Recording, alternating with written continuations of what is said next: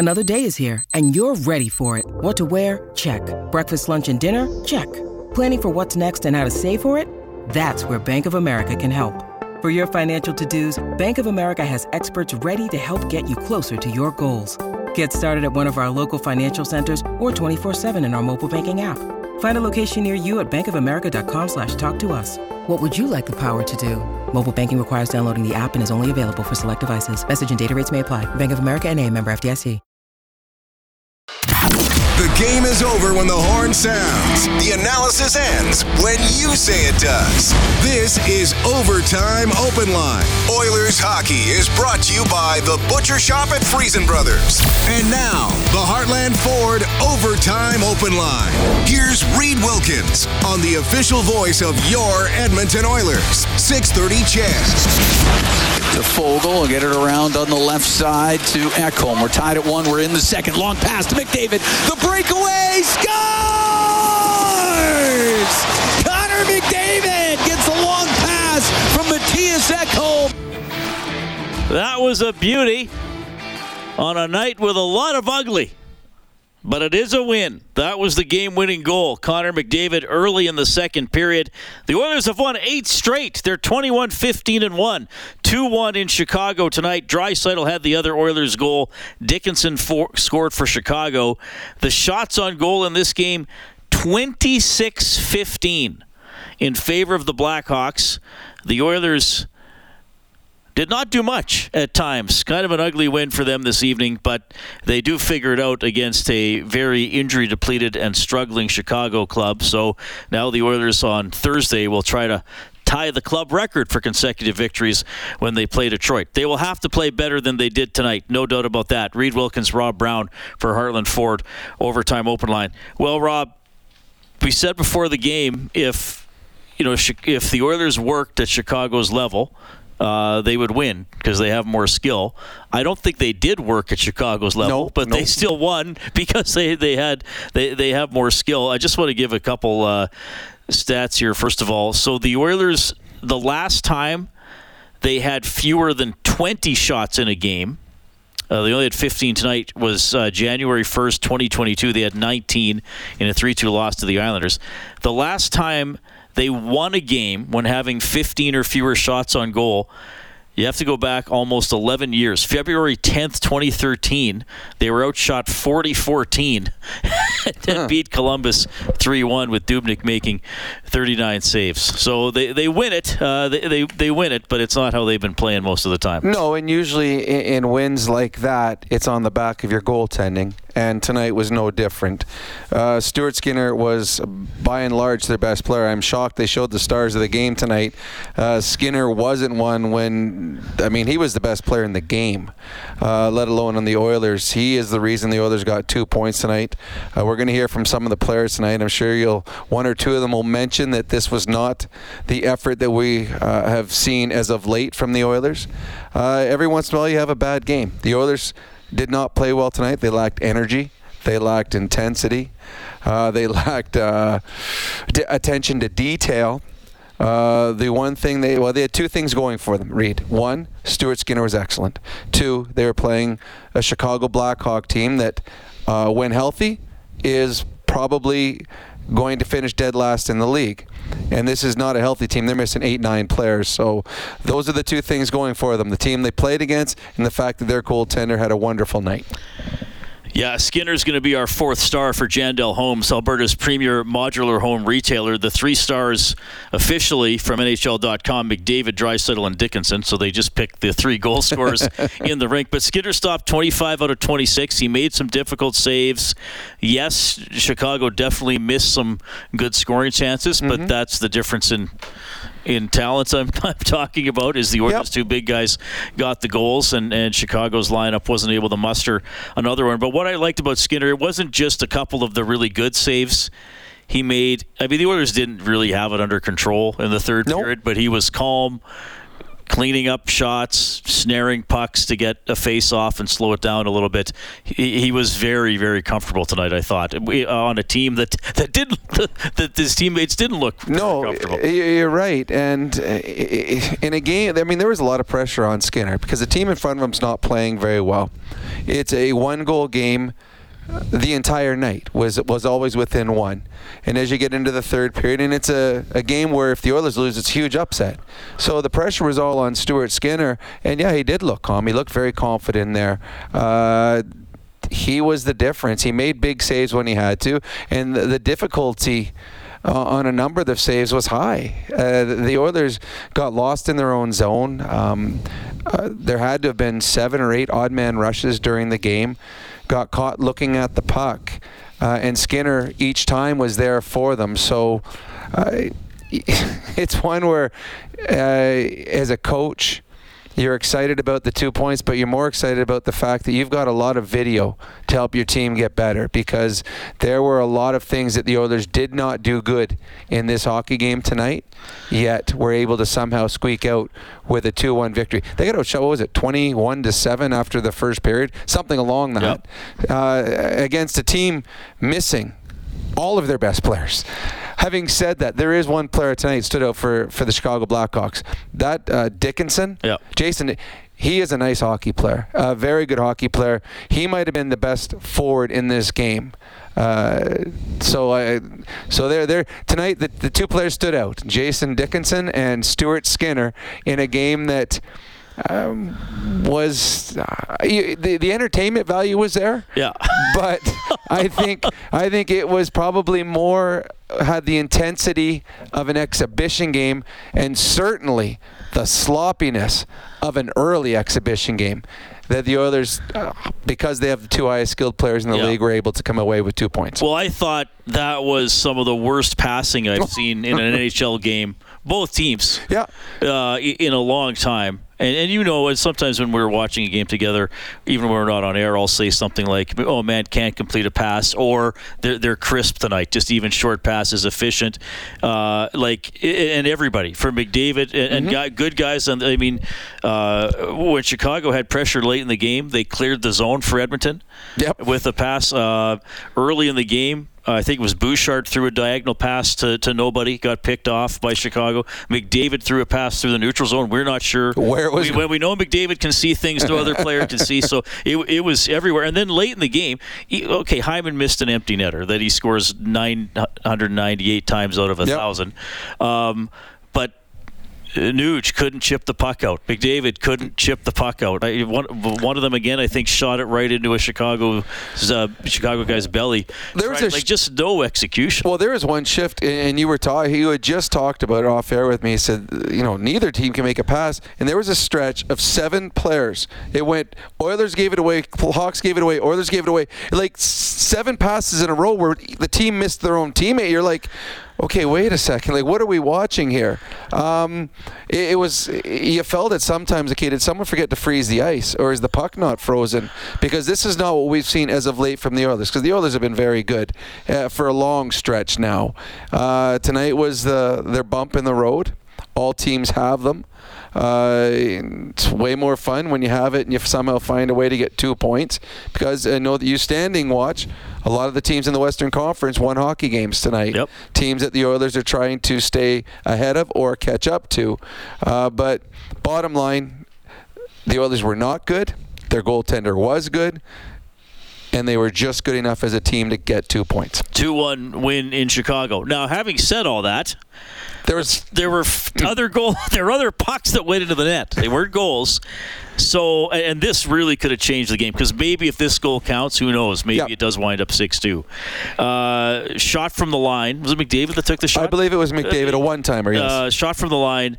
It goes in and the referee immediately waved it off and says Hyman is guilty of goaltender interference. And I was perfectly fine with the ref doing that because the goalie moved and he's looking at it quickly. You can you can wave it off, and then you can go watch video replay, which they did do. And you and I watched the replay, and it was close. And I thought, in my, if I'm coaching, if I'm Chris Knoblauch, I am asking for a review for a few reasons. One, it was so close that it could have been overturned because it. I thought it was a good goal, but it was tight.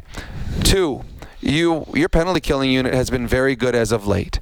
And you're sending confidence to that unit. Say, you know what? We're going to challenge this because I believe in you guys. If we're wrong, we will kill off the penalty. And three, this is a Chicago Blackhawk team who every player on their power play is not in the lineup tonight. There's no Hall, there's no Perry, there's no Bedard, there's no Jones.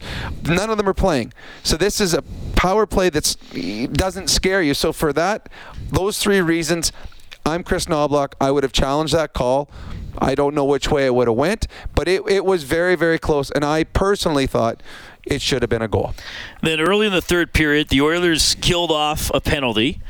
So they have McDavid, Draisaitl, and Hyman on the ice together.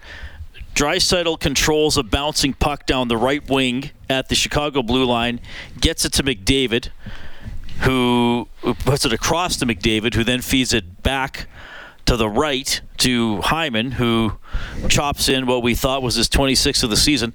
Chicago challenges that for offside. Lengthy review, and it is overturned. Very tight at the line for mm-hmm. a couple of reasons, Rob. Well, it's funny. Anyone that was watching the game, Louie was Louie DeBrusk, our buddy, was adamant that it was not offside. The Heath didn't think Leon Draisaitl's foot was offside. I disagreed with that. I believe watching the video, Leon's foot was in before the puck, and I saw we saw a bunch of a- angles. Having said that, I also believe that even though Leon's foot was in first, I felt that he had control of the puck when he brought it over. So you can skate backwards. I can skate backwards into the zone two seconds before the puck comes in as long as I've got control of the puck. And on that play right there, when we watched the video, even though Leon was across the blue line before the puck, the puck in my thought, was still on his stick, which to me means it's illegal play, that it's not offside, it's onside. I thought that goal should have counted.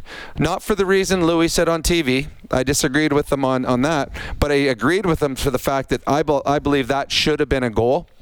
So the first one could have gone either way. The second one, I do believe, was a goal, and I think the Edmonton Oilers uh, were unfortunate on the way the call went on that one because to me that looked like a good goal. Yeah, I, I actually thought after they kept talking about it, talking about it, it was going to stand just because they would say, well, it's inconclusive. Mm-hmm. We've looked at it for four or five minutes and we still can't make up our minds. So Maybe those goals should have counted. Maybe it should have been a three or four one win for Edmonton. Maybe I think even with those maybes, we'd be a little underwhelmed with some of the work uh, the Oilers uh, did. It was it was funny. Draisaitl was able to control that bouncing puck and make a really nice play out of it. Yeah. But the Oilers often couldn't control pucks that, that weren't bouncing and make good passes or plays with them. But it is an eighth straight win for the Edmonton Oilers. Let's go at the mic for Eclipse Restoration, named one of Western Canada's best restoration contractors, three years in a row.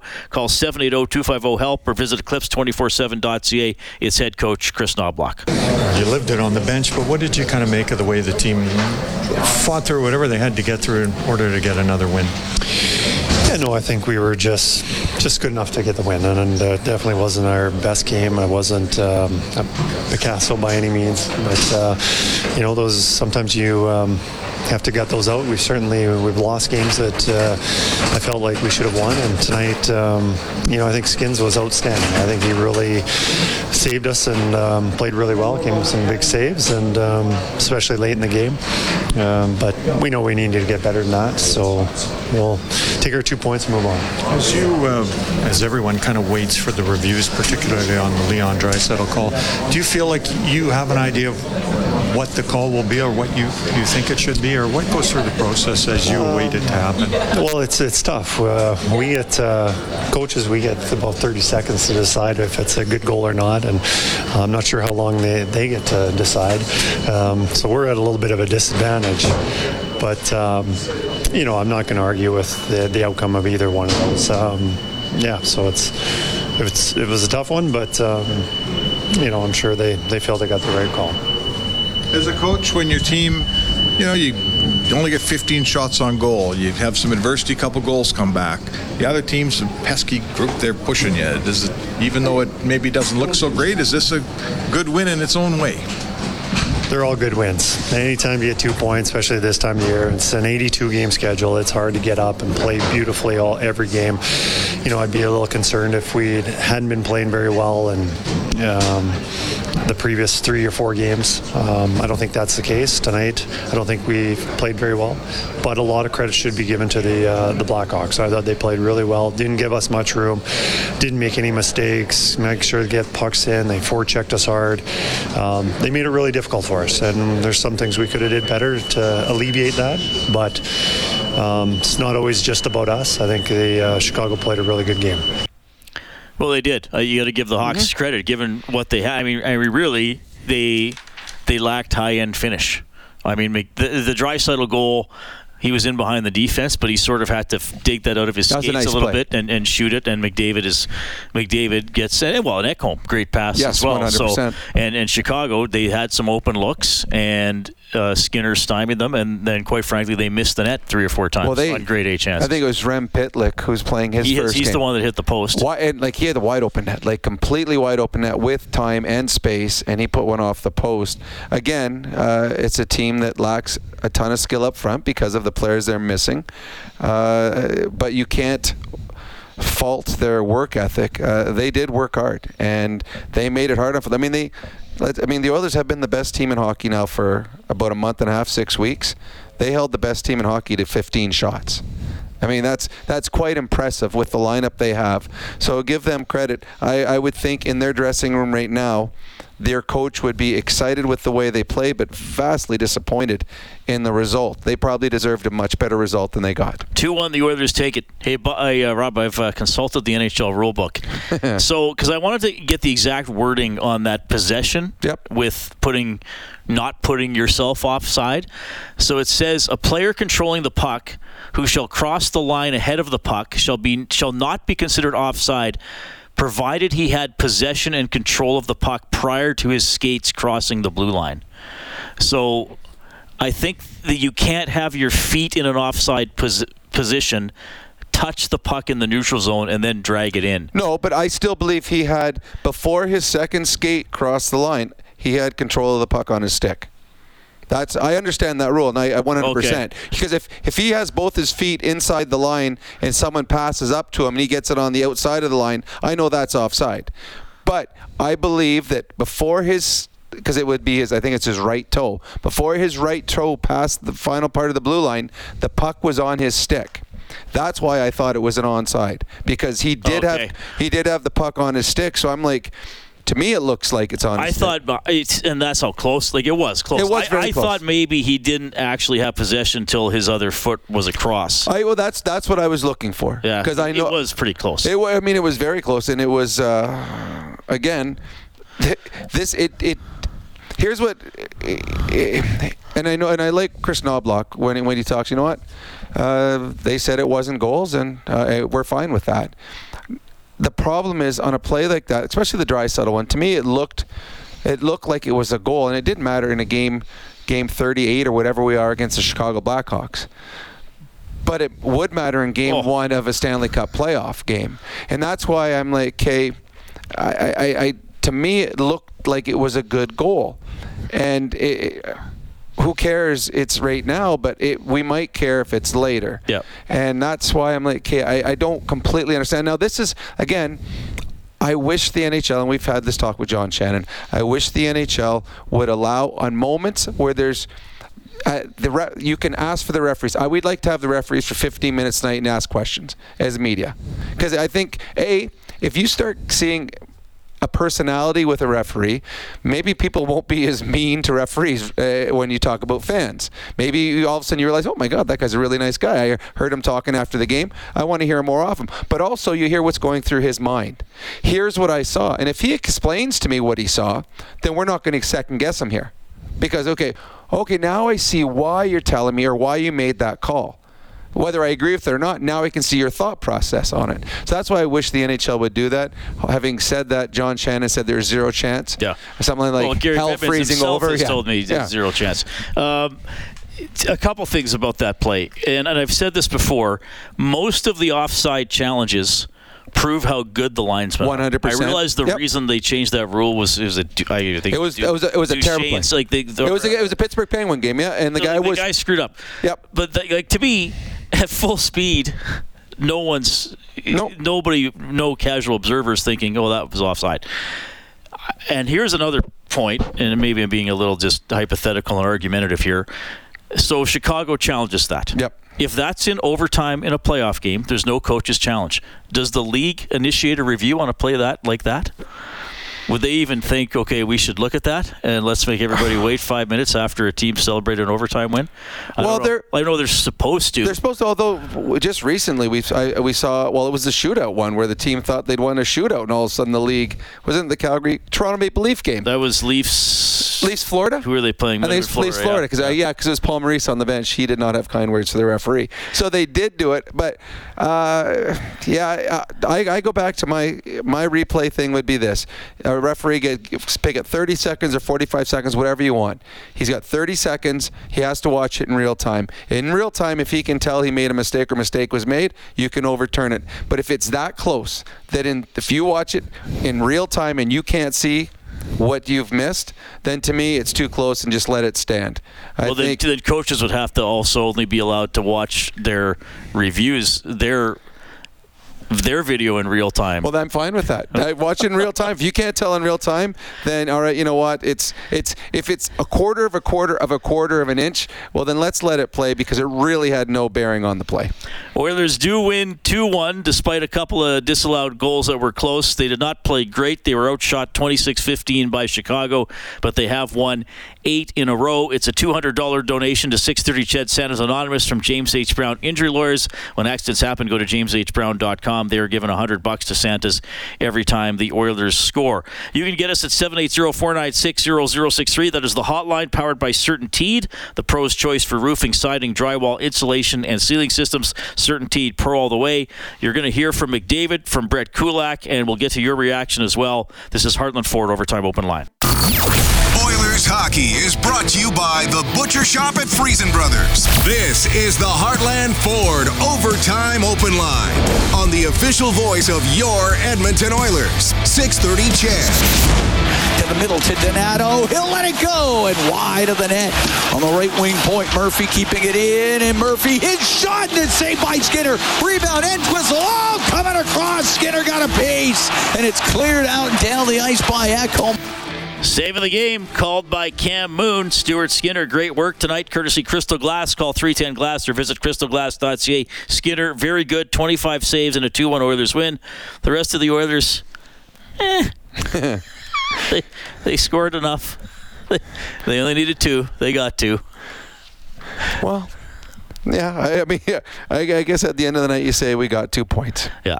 2 1, the Oilers win. So it is eight straight wins. They are 21 15 and 1. We'll do the full scoreboard uh, after the 10 o'clock news. But Seattle's won seven straight.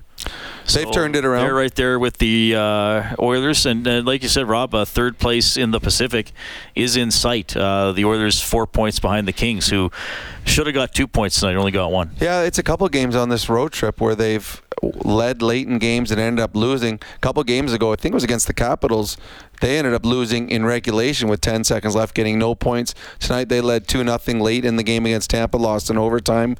Uh, it's funny, there was a lot written and talked about on social media and in media that the Oilers' only chance of making the playoffs, they would be lucky to get a wild card. They, there was talk that there was zero chance that they could catch teams in the Pacific Division. Uh, they, they are there. They have an opportunity. Uh, the Oilers went through a stretch that was terrible at the beginning of the season. All teams have tough stretches. Injuries are going to hit. Injuries are hitting the, the Golden Knights badly right now. They're struggling. They've lost their number one goalie. He's been out for a while. The Oilers just got to continue putting wins together. This is the month to do it. It gets harder. I looked at January's schedule, hard. I looked at, excuse me, easy. I looked at February's schedule, hard. So you want to get a bunch of points in the bank before you start playing a much harder schedule by games wise and by competition wise. We'll go to the Certainteed Hotline. We have Alex standing by. Hey, Alex, go ahead. Doing, guys. Hello. Well, can you hear me? Yes, we can. Yeah, what a game. That was hard to watch. That's for sure. It was uh, teetering on disaster all night. I uh, I only swore about 20 times in the uh, in the living room. I had to leave the living room a number of times. I even the last couple of minutes, they just kept on giving the puck away. They couldn't get out of the blue line, and what the goalie pulled. And if it wasn't for Skinner, this we could be talking about a funeral march or a wake. I don't know, but uh, that was tough. You know, I really love listening to you guys. You brought up some stuff uh, about the refing, and uh, I remember back in the day when you know, like Bruce Hood and uh, Fraser, Kerry Fraser, and Val Helleman. You know, they were recognizable. They had their their uh, last name in their back, and even Finn and D'Amico as linesmen. And there seemed to be, of course, a lot of these refs didn't even wear helmets on linesmen, but. Uh, when was that? About 20 years ago now? They, they stripped the uh, names off the back of their sweaters? Oh, it's been a while. It's yeah. been a, I, honestly, I can't remember the last time I saw it. I mean, you're right because we used to know every ref's name. Like you knew them. You're, I mean, you're naming refs that were play, that were refing 30, 40 years ago. I couldn't tell you more than three guys names at all in the National Hockey League ref, and uh, they and a lot of them ha- they were colorful. They had personality. Uh, you don't see that anymore, which is too oh, bad. For sure. And, and do you remember the Koharski and uh, Sean? Yeah, I have another donut. I have one more, just like one question. What do you think about Gagner getting back in the lineup? But that bottom stick seems a little stale, and uh, I'll leave you with that. And uh, thanks for the show, guys. Uh, a good question about Gagner. Um, because the lineup was playing so well and winning. Uh, they weren't as good tonight. And I'm just looking at, he would come in for Adam Erne. Erne tonight played six minutes. Uh, Hamblin tonight played five minutes. Uh, personally, they're going to Detroit. Gagner has played in Detroit, although Adam Erne has too, hasn't he? I believe. Um, uh, yeah, I, if he's fully ready and healthy to play, I got no problem putting him in, in the lineup but I guess it's up to the coach whether or not he wants to break up. I mean, they have won eight straight Reed. I'm not sure how important a fourth line winger coming in or out is when you have an eight-game winning streak. I think we're coming up on. I'm, I don't know why I can't find the exact year. I think we're coming up on 30 years since the. Well, it would have been. I, I thought it would have been in the 80s. No, it was still. It's been since Bettman took over. And remember, the refs had that uh, strike mid 90s, I want to say. I think that was part of Bettman's thing. Okay, you don't, uh, part of his little slap to the refs for going on strike. I think. I don't know why. I was playing when it happened. That's all I remember. But that was a long. Okay, well, that was probably that was the a 90s because you played more in the 90s than you did in the 80s. Uh, we'll we'll try to figure that out. Uh, we'll get to more of your phone calls 780-496-0063. You can let us know what you think about the offside or the goalie interference. 1988. It was May 6, 1988. That makes no sense. That's in the middle of the playoffs. Live Oilers hockey is brought to you by the Butcher Shop at Friesen Brothers. This is the Heartland Ford Overtime Open Line. Here's Reed Wilkins on the official voice of your Edmonton Oilers. 630 CHED. Now to McLeod and over the line across to Draisaitl scores! Leon Draisaitl gets it by Mrazek and this game's tied at one. Oilers beat Chicago 2-1 for the second time this season. They have won eight consecutive games. The Oilers have also won their last six road games. Draisaitl and McDavid with the goals. Dickinson scored earlier for Chicago. All right, so I was trying to find when the refs stopped having their names on their jerseys. It was 1994.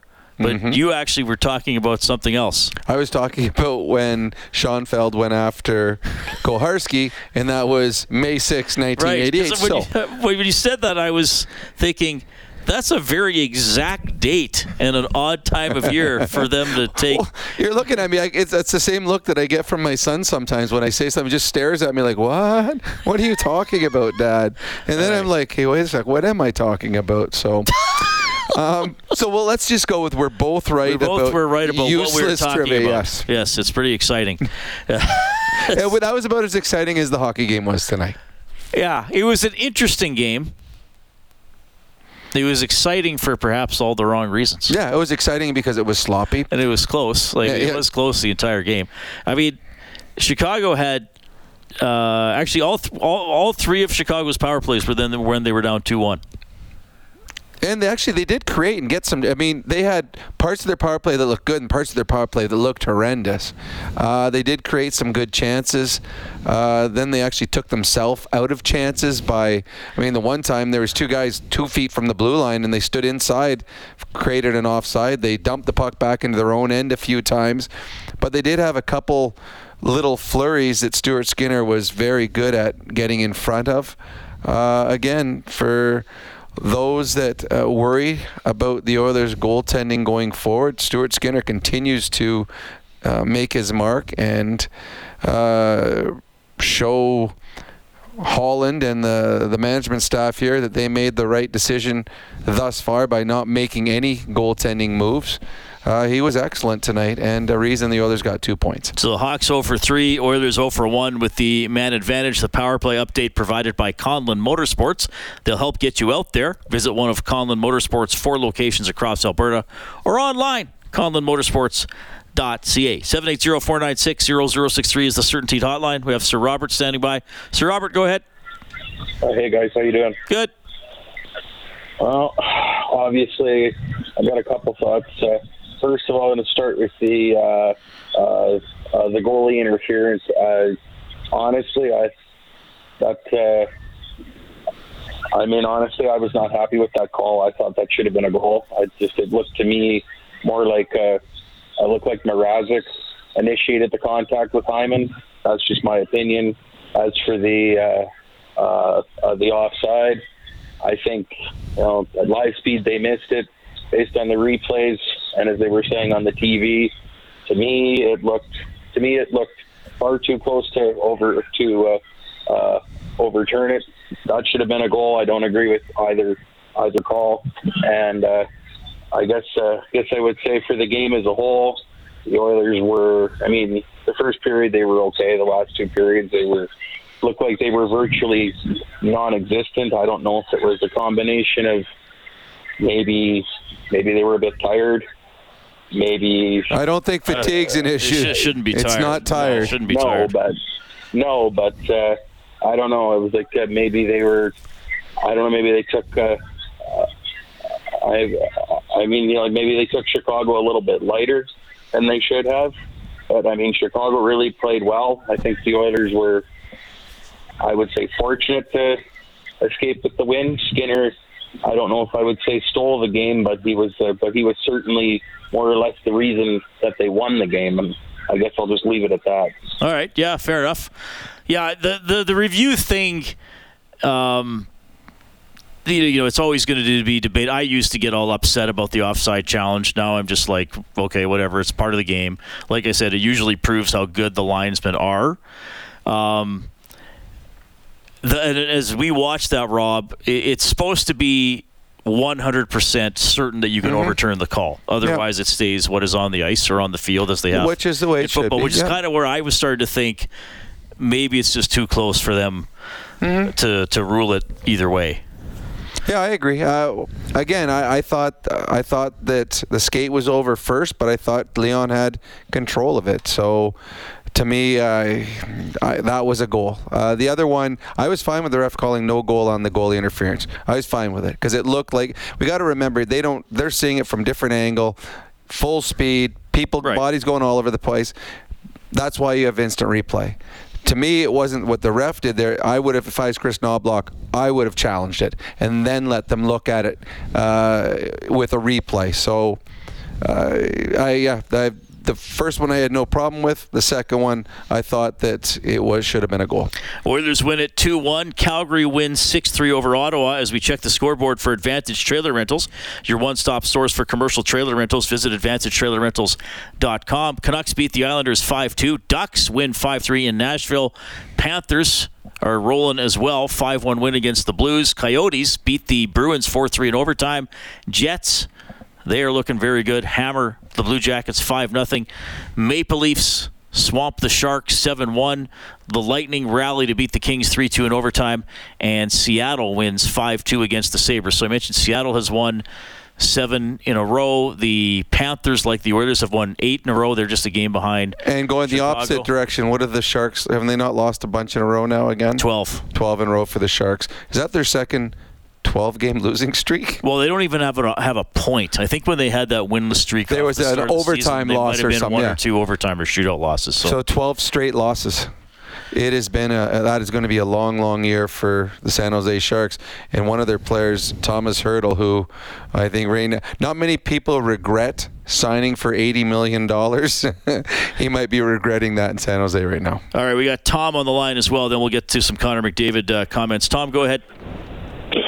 Hey guys, uh, I was just wondering, did you think that Draisaitl knew he was offside because he covered his mouth and he was talking to Hyman right after the goal was scored instead of celebrating?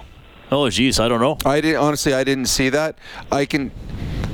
I, I, I do. A player knows very well where he is at all times, especially a guy like him. He will know. I, I do think his skates were in before the puck, so maybe he knew that. But I, st- I just think the puck was on his stick when he came across the line, so I thought it was a good goal. Uh, very well, he could have known that 100%. Or, or thought, or saying thought they're going to look. they might look at this. Although you could see the player's reaction on the bench, Hyman was pretty certain that that was going to be called a goal and was quite frustrated when it was. I mean, I we never saw a whole lot of replays on the the one, the goalie interference one. I don't know if that hit Hyman. Like I know it was shot from the point, and it was called goalie interference. And I know they, they had the graphic on the scoreboard tonight on the, the TV that said two go- zero goals or that point and two goals called back. Um, I mean, he could have had another two goal game tonight, adding to his total. Just the kind of season Zach Hyman, Hyman's having that. Well, he's always around the blue paint and putting the puck in the net. Yeah. It's unfortunate tonight that uh, his quest for 50. I'm not sure he's got a quest, but for us fans cheering for him to get 50, uh, that would have been a little bit nicer having a couple more in the bank for him. Yeah, that, that's a really good question by Tom. And we see certainly if you watch football, you'll sometimes you'll see a receiver and it's call the catch, and he's yelling, "Let's snap it, guys! Yes. let's go, let's snap it." Before the other team can see the replay. because he knows. I don't know if an offside would be that obvious, especially at the pace hockey is is played at, or you're not. You know, the play continues out, and sometimes the goal goes in 20, 30 seconds after the offside, right? So, yeah. Uh, all right, let's go back to Chicago. Oilers win two one. You had the game winner tonight. Here's Connor McDavid. Connor, maybe describe the feeling uh, after coming out with two points after a game like that. Uh, yeah, obviously not our best, um, but give them credit. They worked. They clogged things up. They played a solid game. Um, Stu held us in, and I thought uh, we did just enough to get a win. Is tonight a showcase of the team's growth and their versatility? Because you guys won a tight checking game that you guys probably wanted to open the door on a little bit, but you guys were staying patient and let the plays come to you. Yeah, you know, I thought uh, we had a couple calls not go our way. Um, you know, and I thought uh, we did a good job of just staying in it. Um, I know I've said that a lot lately, but um, you know, we kind of just uh, found a way tonight. Um, you know, they're obviously banged up. You know, young lineup, excited lineup. You know, those are sometimes the toughest games um, to play. You know, they're a little bit scrambly, um, a little bit all over the place, and um, you know, I thought they played really well. For a team that, that you guys had that Makar goal go against you a couple Mm-hmm. years ago, do you have an opinion on the Draisaitl one? That all similar. What did you think of that? I, I do. I mean, obviously, if it takes you 15 minutes to, to determine if it's offside or not, um, it probably doesn't really matter. Um, you know, um, you know, I talked to the linesman after. Ultimately, it's not not their call, I guess. You know, obviously they said it came down from the league, but you know, you zoom in, you zoom in, you keep zooming in until you can't zoom in anymore, and I guess it's offside. So, um, you know what? Um, these these are calls that uh, you know change games, and ultimately it didn't go our way. You know that was a big call. Um, it would have really really hurt them, and um, I thought it should have been onside. I mean, it's kind of possession too, right? Like the argument of possession. Um, that whole debate can start again. Um, you know, it was such a close one. You'd like to see it. You know, I, I think the NHL uses the analogy dead wrong, right? They, you know, if it's if it's dead wrong or something like that. I don't know what they say. Like they want it to be clear and obvious, right? Um, that one's certainly not clear and obvious. Fair. Did you? Go ahead. Bedard probably feels like at the end of the world, you know, as a rookie, and you, you sort of went through it as a rookie too. Is there anything you learned or any advice you can pass on to what what he's kind of going through? Yeah, it sucks. Um, it really sucks. Um, I've been in his shoes before. Um, you know, there's no other way to say other than you know it's it's a bad feeling, but you know, things pass. He'll get healthy. He'll play you know, at the top of his level, you know, again this year, you know, um, you know, so just stick with it and be positive and be a good teammate and um, enjoy the, the the recovery process because it can be fun and it can be exciting, you know, to get healthy again. Will you? Is this a game that? I don't know if you guys always won this game. Only 15 shots on net. A couple of goals come back. A frustrating, pesky opponent that kept you. You know, Yeah. I don't know if you won this game all the time two, three years ago. What's changed? Yeah, you know, I think uh, you know that narrative around our group. Obviously, um, you know, it seems to be that we can't play these tight checking games, but you know, we're a team that has won 100 games um, over the last two years, and you know, have won. You know, 16 of our last 19 games. You know, we know how to win hockey games all sorts of different ways. So we hung in there. We ha- we uh, played against a scrappy team. Um, you know, a young team that's you know got uh, some real good players on it, and um, found a way to win. That's ultimately what it is. Is there a commonality between these two eight-game winning streaks? Um, yeah, I mean, I think you just get into a rhythm, right? Um, and you find ways to win games. You know, tonight's not our best, and we found a way. Um, you know, um, yeah, it's just kind of a rhythm that uh, it's a feeling in the room, and and uh, you know, it feels good to uh, to put them together. We needed to, obviously, after our start. All right, so that's Connor McDavid. Uh, any thoughts on what he said about the offside? No, I I mean it goes to what we were talking about. I th- I thought Leon had uh, possession, and again, it it doesn't matter in Game 38 against the Chicago Blackhawks. Even if the game would have turned and the Oilers don't get a point out of it, it's a game 38 against the Chicago Blackhawks. But in a playoff game where that could be uh, a goal in overtime that's turned away and you lose the game because of it. Uh, what he talked about p- possession to me Leon Draisaitl had possession on his stick I mean it, it was he, he- carried the puck he made the pass across and it seemed like it was all seamless and he talked about 15 or minutes but it wasn't 15 but it was a long It was long probably four or five. yeah, minimum. And eh, again, that goes to my if you have to find it. If you have to, it's like if I have to find the needle in the haystack. Well, I guess the needle's not that important because it took me so long to find it. If over the course of, of watching it in a minute's time you can't find it's not conclusive, it doesn't stand out, well, then to me it was insignificant. And that's where I'm with just run it in real time. And if in real time you can't see what was missed, because the one they missed to start it all off was a guy was offside by 12 feet. In real time, you will see that. If it's a half of a quarter of an inch that's offside, to me, let it go. Um, so I, I'm, on, Now, I'm on Connor McDavid's side Having this one. said this, this is the GMs and presidents and owners and coaches and players who ultimately form the comp. This isn't the NHL saying, "Okay, hockey world, we know we, we know you don't like this," but because I mean, I remember when this was put in. Uh, we'll have to maybe ask John about it on uh, Thursday. I think that coaches said, "Well, here's other examples of goals that would have wouldn't have counted." Yes, there was the obvious one, but here's one two inches shouldn't have counted. So, no, that's it's, why- it's it's ultimately the the, the teams who are Oh, I this, agree. want this as part of the game. Yo, I understand. To me, but let's change the rule. Let's make it that they have to watch it in real time.